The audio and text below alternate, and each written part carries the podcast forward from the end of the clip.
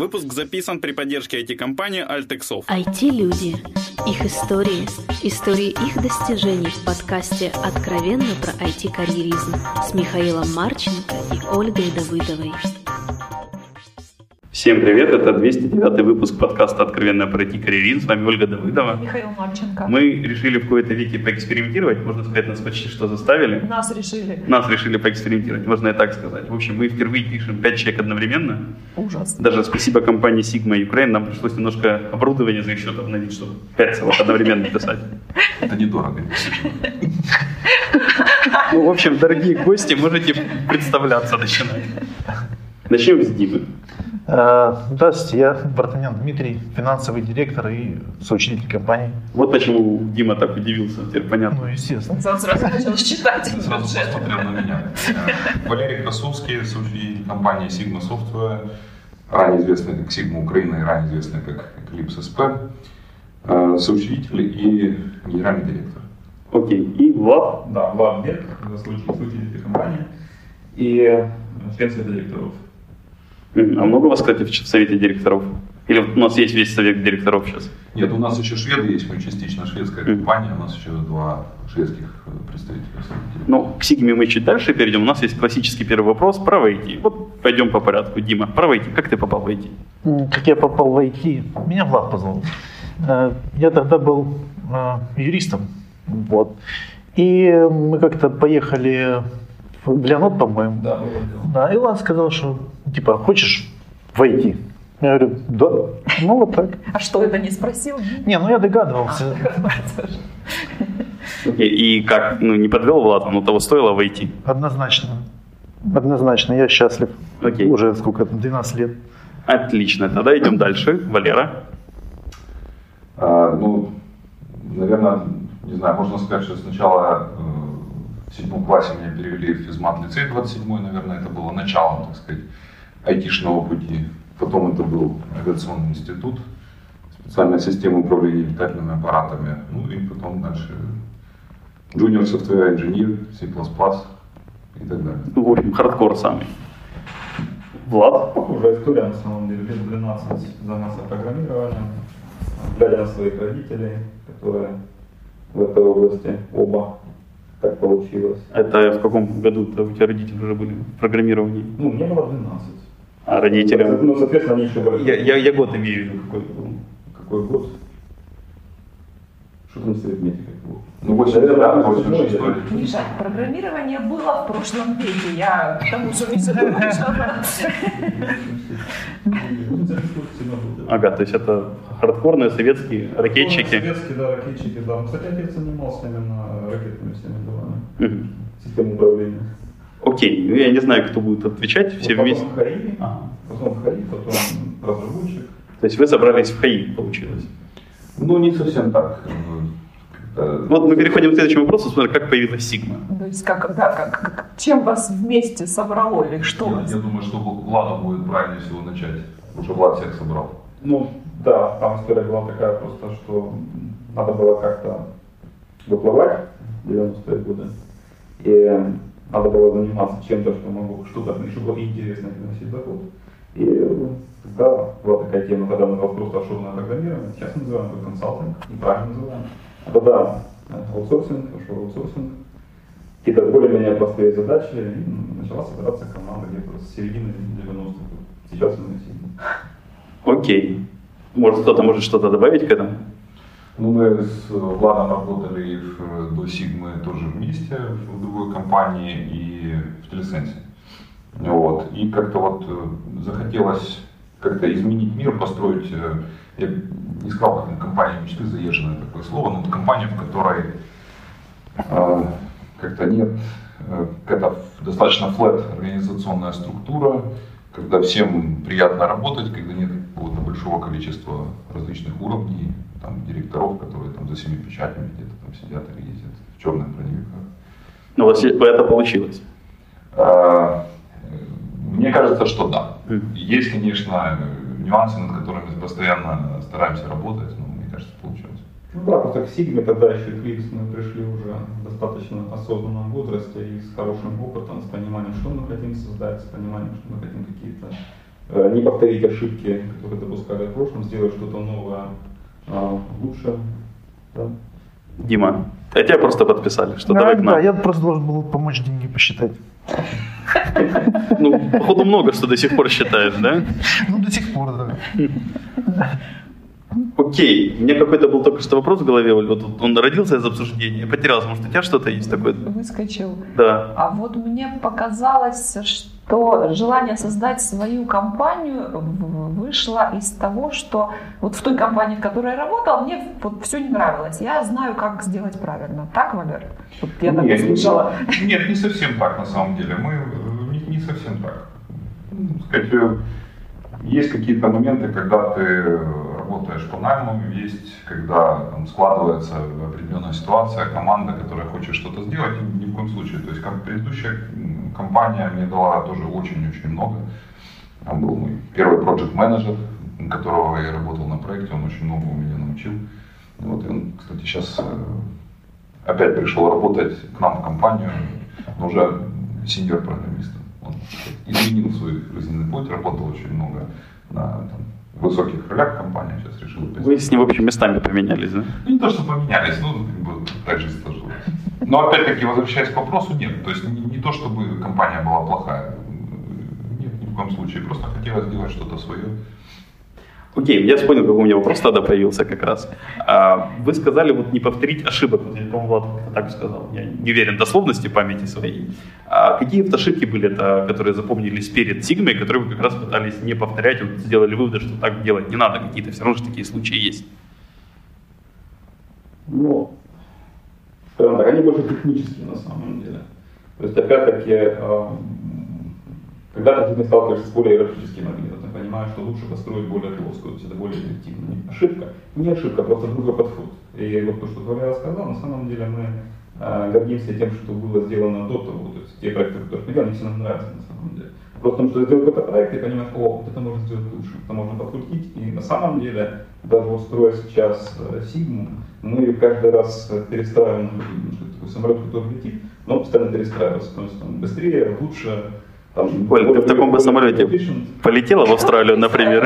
А, кстати, была реклама такая, какая-то, что какой-то консалтинг компания, когда летит самолет, да вот он на ходу там перестраивает, что делает, он уже там летит. Но шутки шутками, но чтобы выжить, нужно постоянно меняться. Еще дядюшка Дарвин это завещал, поэтому мы постоянно меняемся. Поэтому на ваш вопрос, э, какие ошибки, не столько ошибки, сколько понимаешь, это можно было сделать лучше. Вот, вот можно какие-то такие вот примеры, которые вот вы еще вынесли? Организация, более, более lean, более пишет организация, например. Более четкий фокус на какие-то э, домены, технические вещи, которые могут быть лучше в какой-то определенной области, быть там ну, best of the best. Такие вещи. Я бы добавил еще диверсификацию бизнеса. Это очень важный момент, который тоже не то что ошибка, это как бы тот урок, который... Ну, не- С которым вы пришли?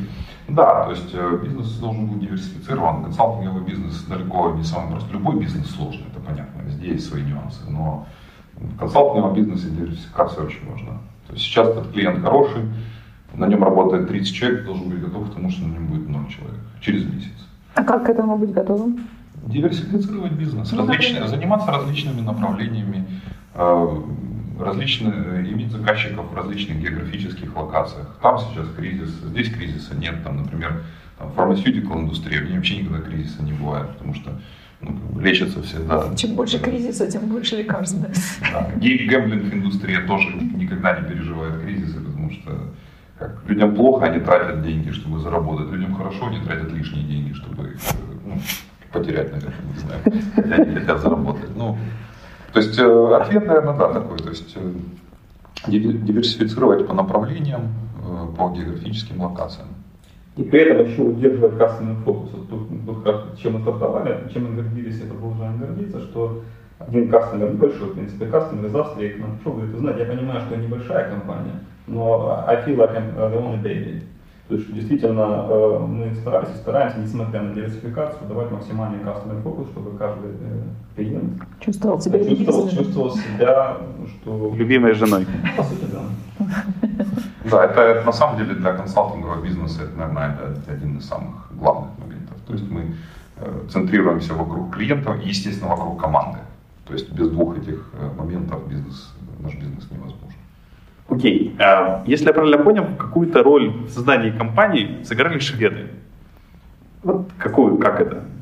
Я, правда, это понял только во время записи. Ну, не в создании. Не то чтобы в создании, то есть мы уже где-то на каком, наверное, на четвертом году где-то, да? На четвертом году мы встретились, встретили шведов в Киеве, они подыскивали э, компанию, с которой можно кооперировать.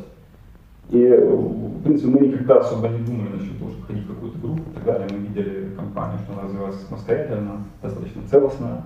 А познакомившись с ребятами из Sigma, стало понятно, понятно, что тот же Eclipse, ну там, Швеция, очень похоже, даже, даже включать цветовую гамму, понимание, как, как, как, как, какие отношения в команде, какое отношение к бизнесу, и как-то все произошло достаточно органично.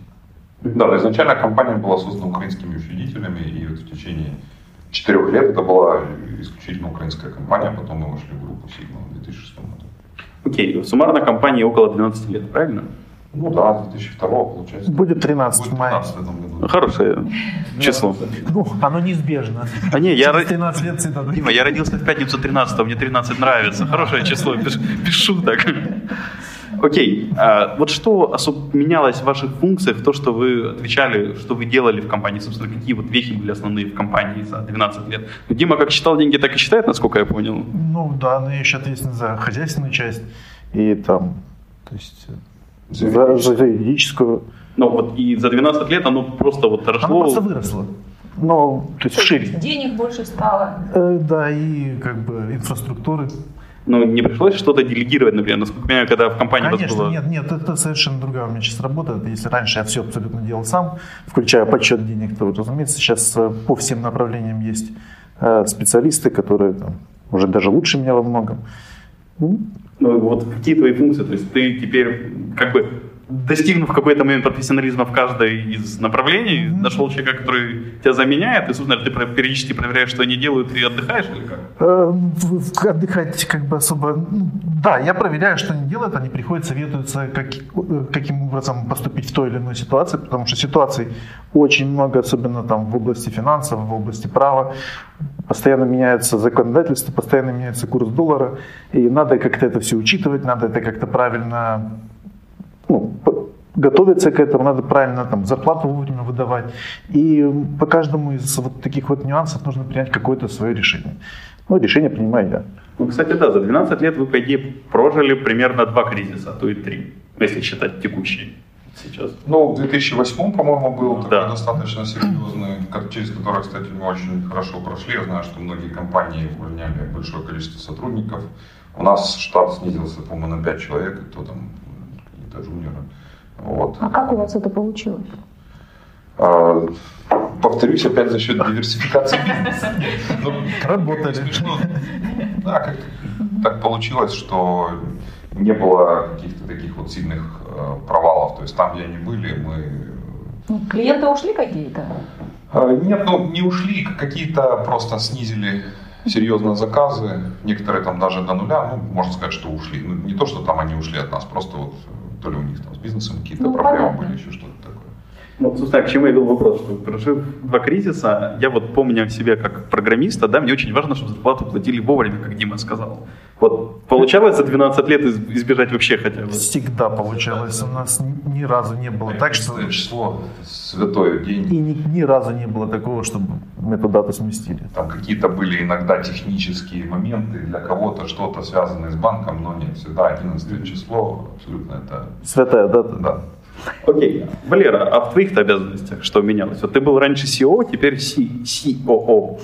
Сложно ну, у, у нас с Владом на самом деле функции достаточно сильно переплетались всегда, вот, но я в основном как бы, изначально отвечал, как бы, фактически это было управление проектами, да, вот, сейчас это, наверное, больше sales, стратегическое планирование, как-то так. Ну, понятное дело, появилось большое количество людей, которым, сказать, делегирую какие-то функции, то есть без этого никак.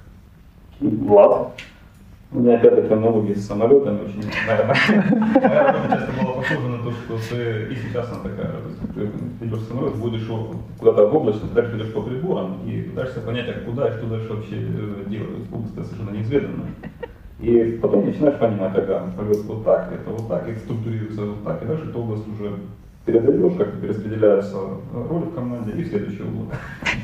А вообще, вот как вам стало а, по ощущениям проще, сложнее, вот если вспоминать, когда начинали?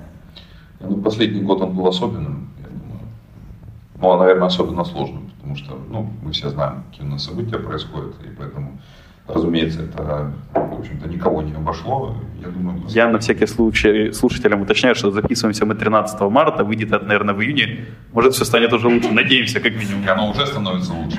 Мы, мы хотим очень позитивно смотреть на вещи, но сложностей было достаточно. Ну, очень сложный год, да, я, наверное, его навсегда запомню. Вот какие были вызовы самые в этом году, которые прошли и гордитесь ими? Ну, это буквально ежедневные, ежедневные вызовы были. Э, смотришь новости, реагируешь на них, э, не знаю, это что угодно, курсы, мобилизации, э, какие-то события. Люди, соответственно, нервничают, переживают, нужно каким-то образом успокаивать. Клиенты переживают, нужно думать, каким образом обезопасить бизнес. И, разумеется, здесь огромное поле для деятельности абсолютно всех да, что подразделений как компании. Электричество выключат, как будем работать? Еще что-нибудь случится? Где сервера находятся? Да. Да. Сначала подумали, как, что будет, если электричество выключат, потом его выключили. Выключили. Такие выключили. Вот. Нет, ну генератор, естественно. А были мысли или есть, или реализовано вот, э, перебраться из Харькова? Все-таки регион нестабильный. Да ладно, Пока стабильный. Уже, уже все в порядке, уже не надо. Стабильный регион, все нормально. Ну, давайте год назад нестабильный был. Весьма. Ну, у нас офисы же есть в других городах, то есть и Киев, Одесса, Львов. Вот мы ну, в прошлом году открыли четыре новых офиса. То есть план Б все-таки был на всякий случай? Нет, ну, нет, конечно, план Б всегда должен быть. Это обязательное условие для любого бизнеса. Вот. Называется бизнес-континенти план, красивыми словами. Вот, ну это да, это действительно план Б. То есть, ну, скажем так, эти события, я считаю, сильно форсировали э, то, что мы открыли много офисов э, в этом году, ну, в прошлом. А как вы продолжаете сохранять какую-то культуру компании с новыми офисами? Это же обычно очень, очень меняет все процессы. И, насколько я понимаю, увеличивается приток новых людей, которых надо, ну, грубо говоря, если у вас человек начал работать в Львове, его тяжело научить культуре, которая есть в Харькове. Если он в Харькове никогда не был. Сигма во Львове это не Сигма в Харькове. Вот я бы так сказала. Ну, э, скажем так, Почему мы же? очень э, внимательно за этим следим. Есть там целый ряд способов, которыми мы пользуемся для того, чтобы сохранить общую культуру. Разумеется, компания, например, там даже сейчас в Львове, там у нас буквально там 5 человек, да, то есть, конечно, там э, другое ощущение, потому что есть разница между компанией там, 400 человек и 5 человек, более домашняя атмосфера и так далее. Одесский офис, в котором сейчас там порядка 60 человек, тоже сохраняет такую более домашнюю атмосферу, но это вопрос э, размера компании. А что касается культуры, у нас э, организация вся провязана таким образом, что офисы не работают отдельно. Ребята очень часто ездят между городами, есть распределенные команды, мы устраиваем какие-то общие мероприятия. У нас арт-директор замечательный следит очень внимательно, чтобы у нас со стилем все было хорошо и правильно, одинаково везде, будь то офис даже там в Варшаве или в Сан-Хосе, который мы тоже открыли в прошлом году. Ну, вот, то есть офисы у вас узнаваемые. Заходишь да. и понимаешь, что ты находишься именно в этой компании. Конечно. Вот Оля даже сегодня делает цвета Сигмы, насколько я помню, по вашему логотипу. Ну, красный и черный, да. У вас там серые тоже были оттенки. Ну да, да. Все оттенки серые. Будем надеяться, что этот фильм уже никто не вспомнит к моменту. А, окей. А, я вот с Олей, когда записывал подкасты, мы часто вспоминали такую вещь, что вот хочешь потерять друга, начни делать с ним вместе бизнес. Вот, насколько понимаю, у вас были в начале дружеские отношения, и я подозреваю, что они есть и сейчас.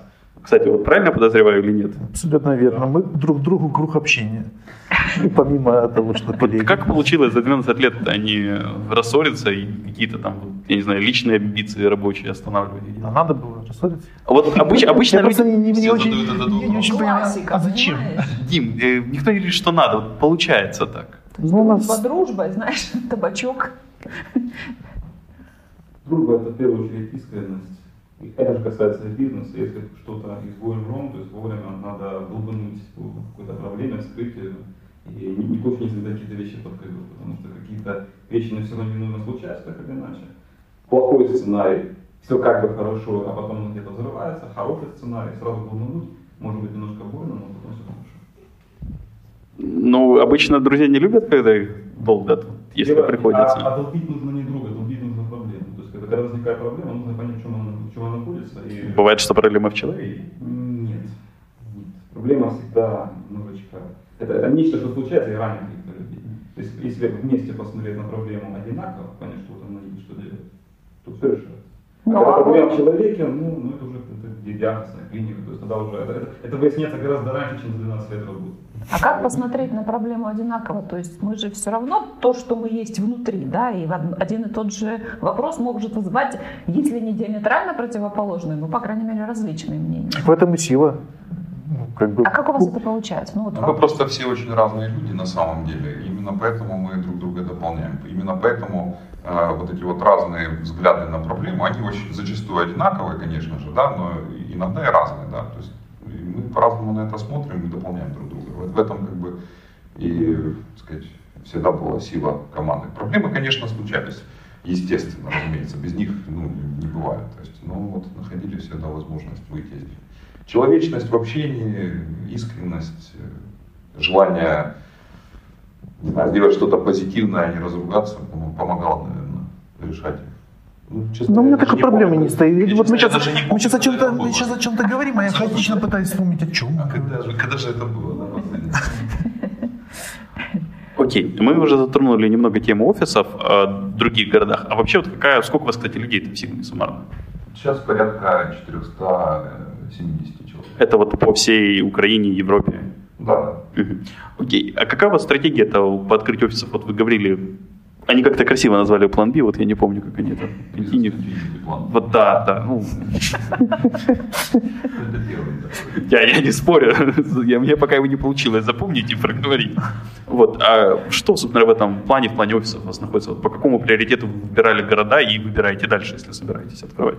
Ну, я думаю так, это в принципе связано с тем, как мы ведем бизнес. Мы ведем бизнес, э, ну, понятное дело, все хотят заработать деньги, но у нас э, первое не это, а первое то, что хочется заниматься тем, что, что нравится.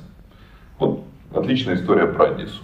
У Дмитрия, э, так сказать, есть родственники в Одессе и, сказать, Ну, если он любит считать деньги, то, в принципе, все логично, да. Э, Значит, э, а, значит, нашелся человек, который э, Дмитрий родственник, и значит, э, получилось так, что он захотел с нами поработать. Офис у нас в Одессе не. Мы подумали, Ну почему? классная идея, море, совершенно шикарно. Будем, е- будем ездить, да, в офис. Да, то есть это какие-то, э, иногда эти решения чем-то подкреплены, иногда это спонтанные, которые, ну и как, ну, конечно, хорошо офис в другом городе, то есть э, больше возможностей нанять талантливых людей.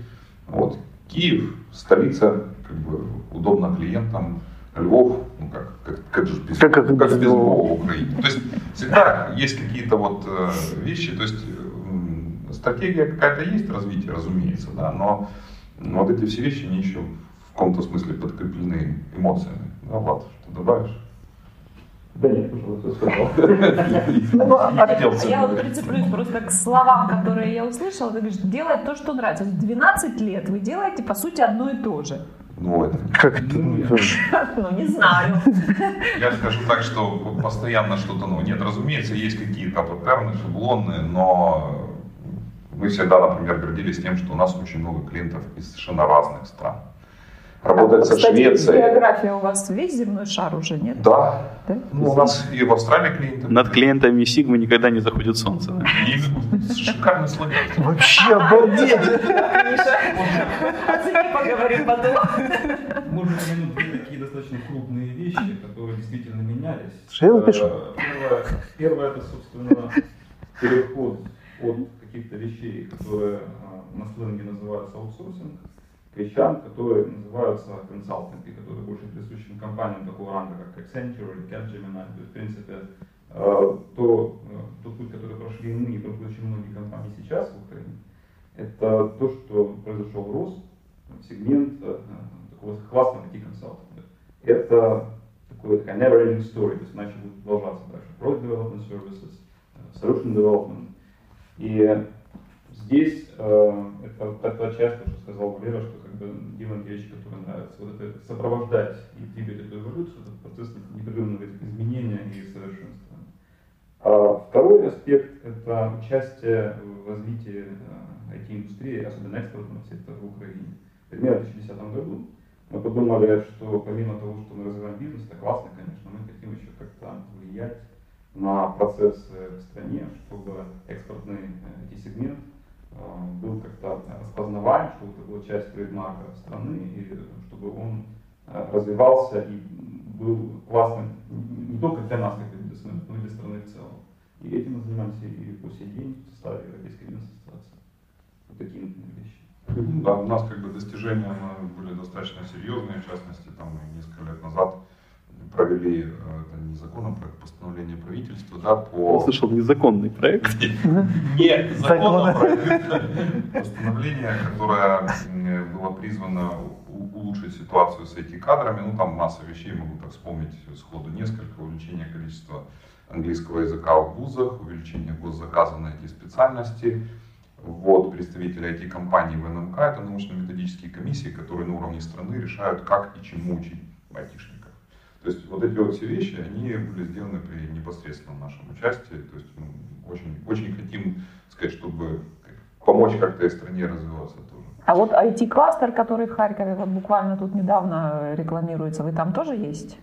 Ну, проектов очень много разных. Мы о нем, разумеется, слышали, но, по-моему, это что-то вот недавно, недавно образовалось. Да. Да. То есть они сейчас есть кластера по разным городам, но мы в свое время были больше вот сконцентрированы сейчас на IT-комитете Европейской бизнес-ассоциации, который мы соучредили совместно там, с другими компаниями крупными. У нас там сейчас есть и EPAM, Телесенс, помните, помню, тоже есть. Да. Вот, ну и другие компании, Samsung, же, Google, вот.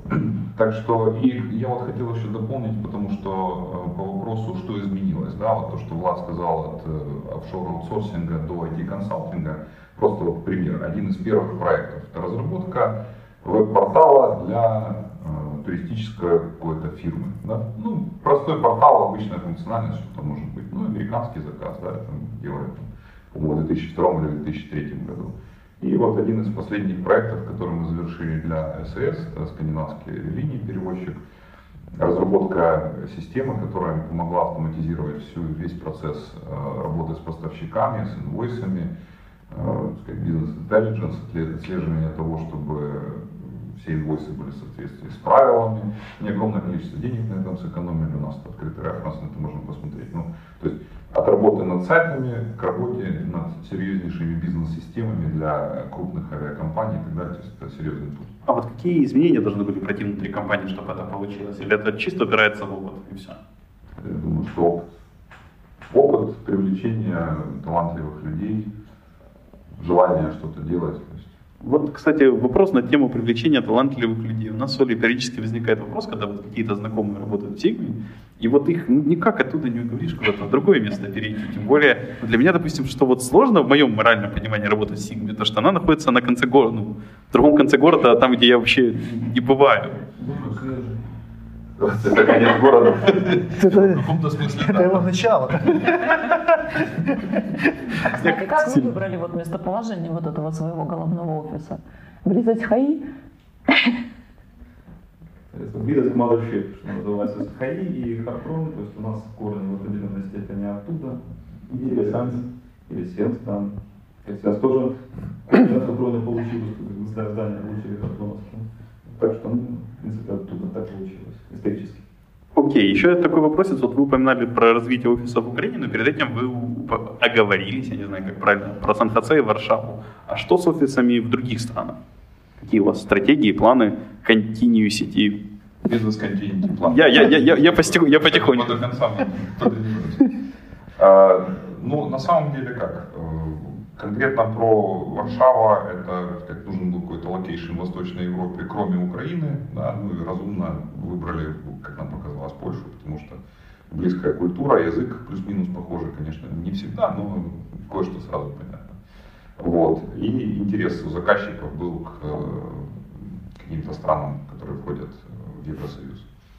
Ну, Сан-Хосе это, в общем-то, как у нас в Швеции, разумеется, мы работаем с клиентами через различные сигмы, которые находятся в Швеции, поэтому ну, как бы там у нас уже презент серьезный, а вторая большая часть бизнеса это Соединенные Штаты, собственно, поэтому открыли офис там.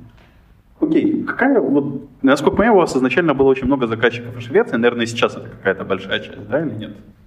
Да, разумеется. Сейчас приблизительно половина бизнеса не только из Швеции, я бы сказал, из Скандинавии, mm-hmm. да, то есть из скандинавских стран, но европейские страны тоже есть, и Германия, и Италия, Англия. Вот я как-то, когда готовился больше про Швецию, только думал, вот какая особенность работы в менталитете со шведами? Об этом мы можем говорить часами. Есть такая фраза, а, в переводе на, на английский она звучит так. This is very, very not so good.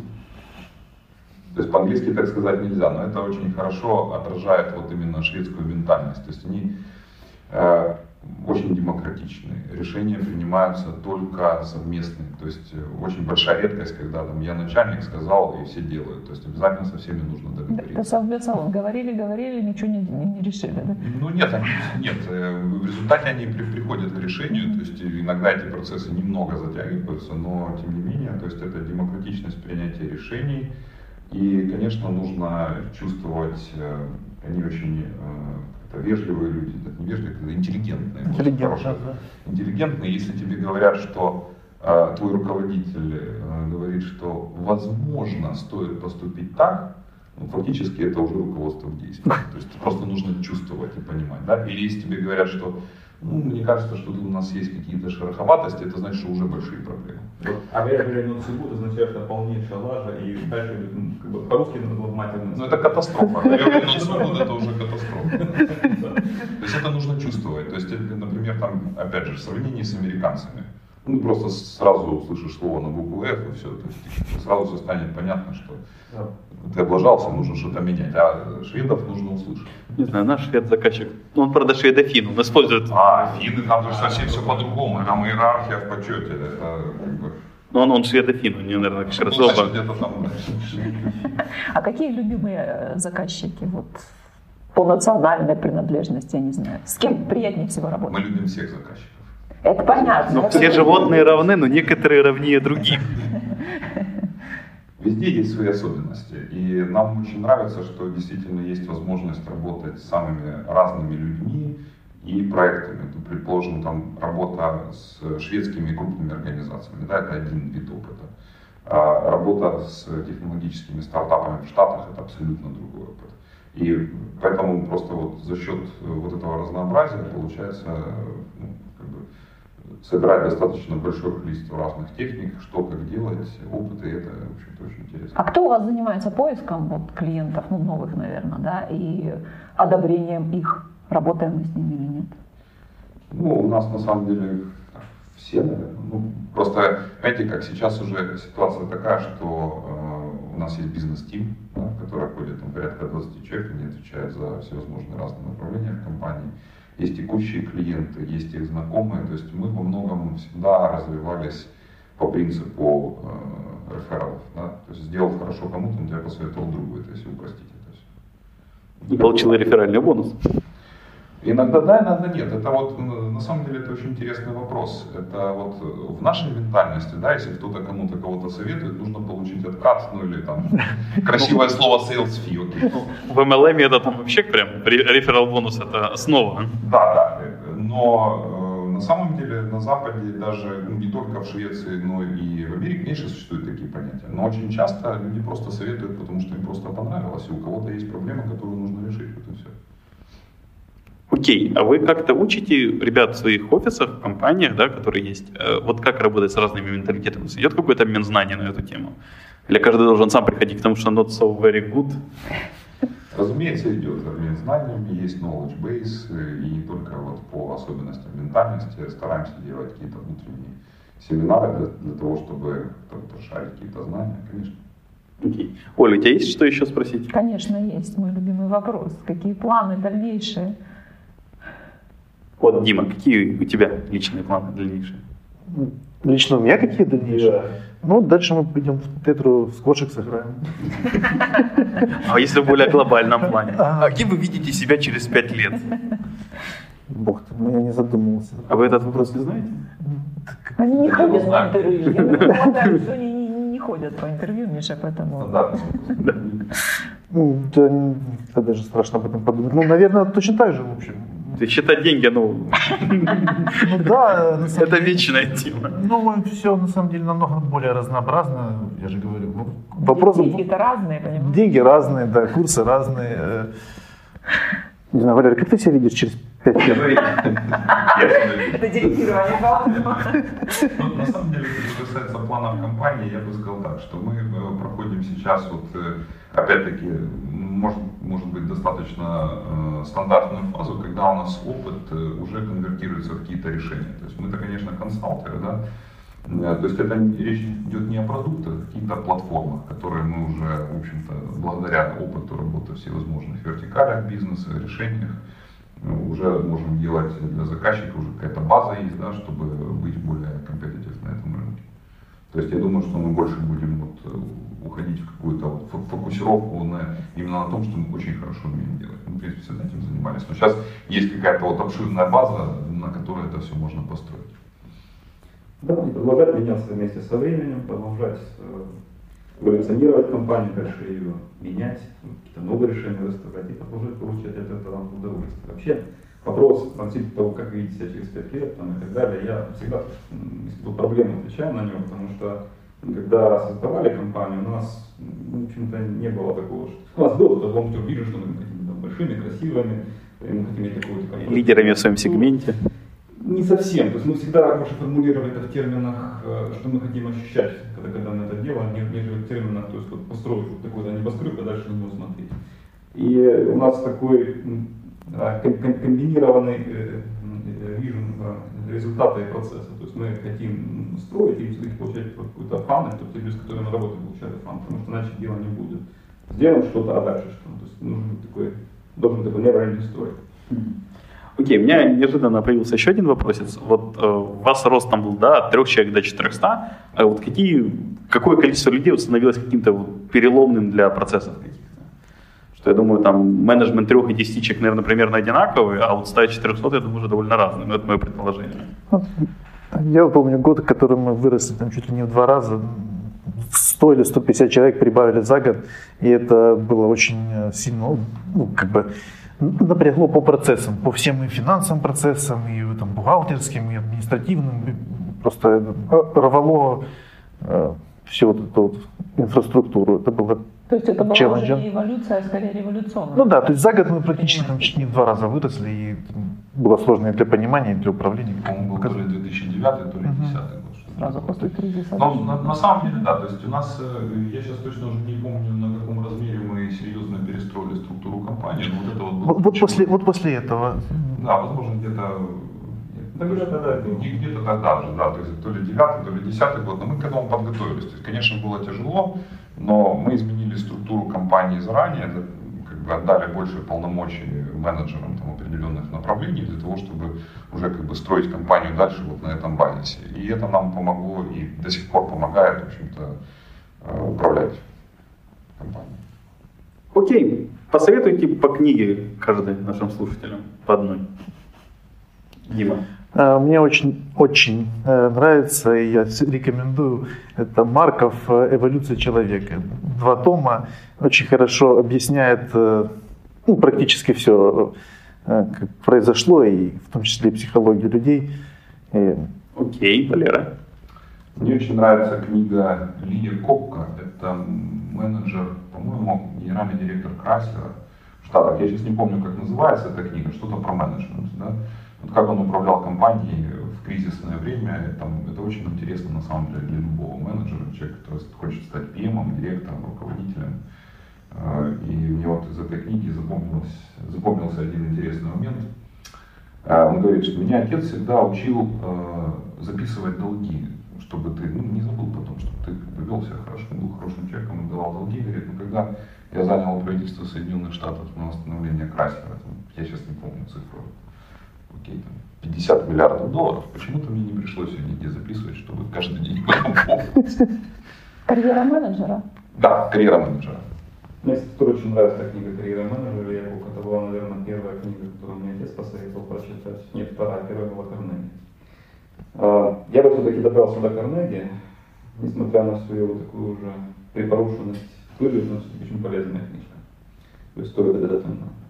Если не читали, то почитать. Хотя она такая очень классическая, классическая. А вообще, э, мне была, у меня была определенная проблема вспомнить ту книгу, которая действительно там супер. И, наверное, самая главная книга – это те воспоминания, которые ты знаешь о людях, которые твои учителя, э, родители, партнеры, э, люди в университете, и ты помнишь какие-то вещи, ты помнишь, что, в жизни никогда не складывается какую-то книгу у тебя в голове.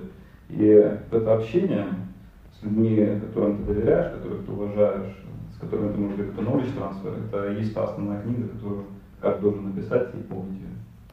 Окей, и напоследок пожелайте что-то хорошее нашим слушателям. Всего хорошего.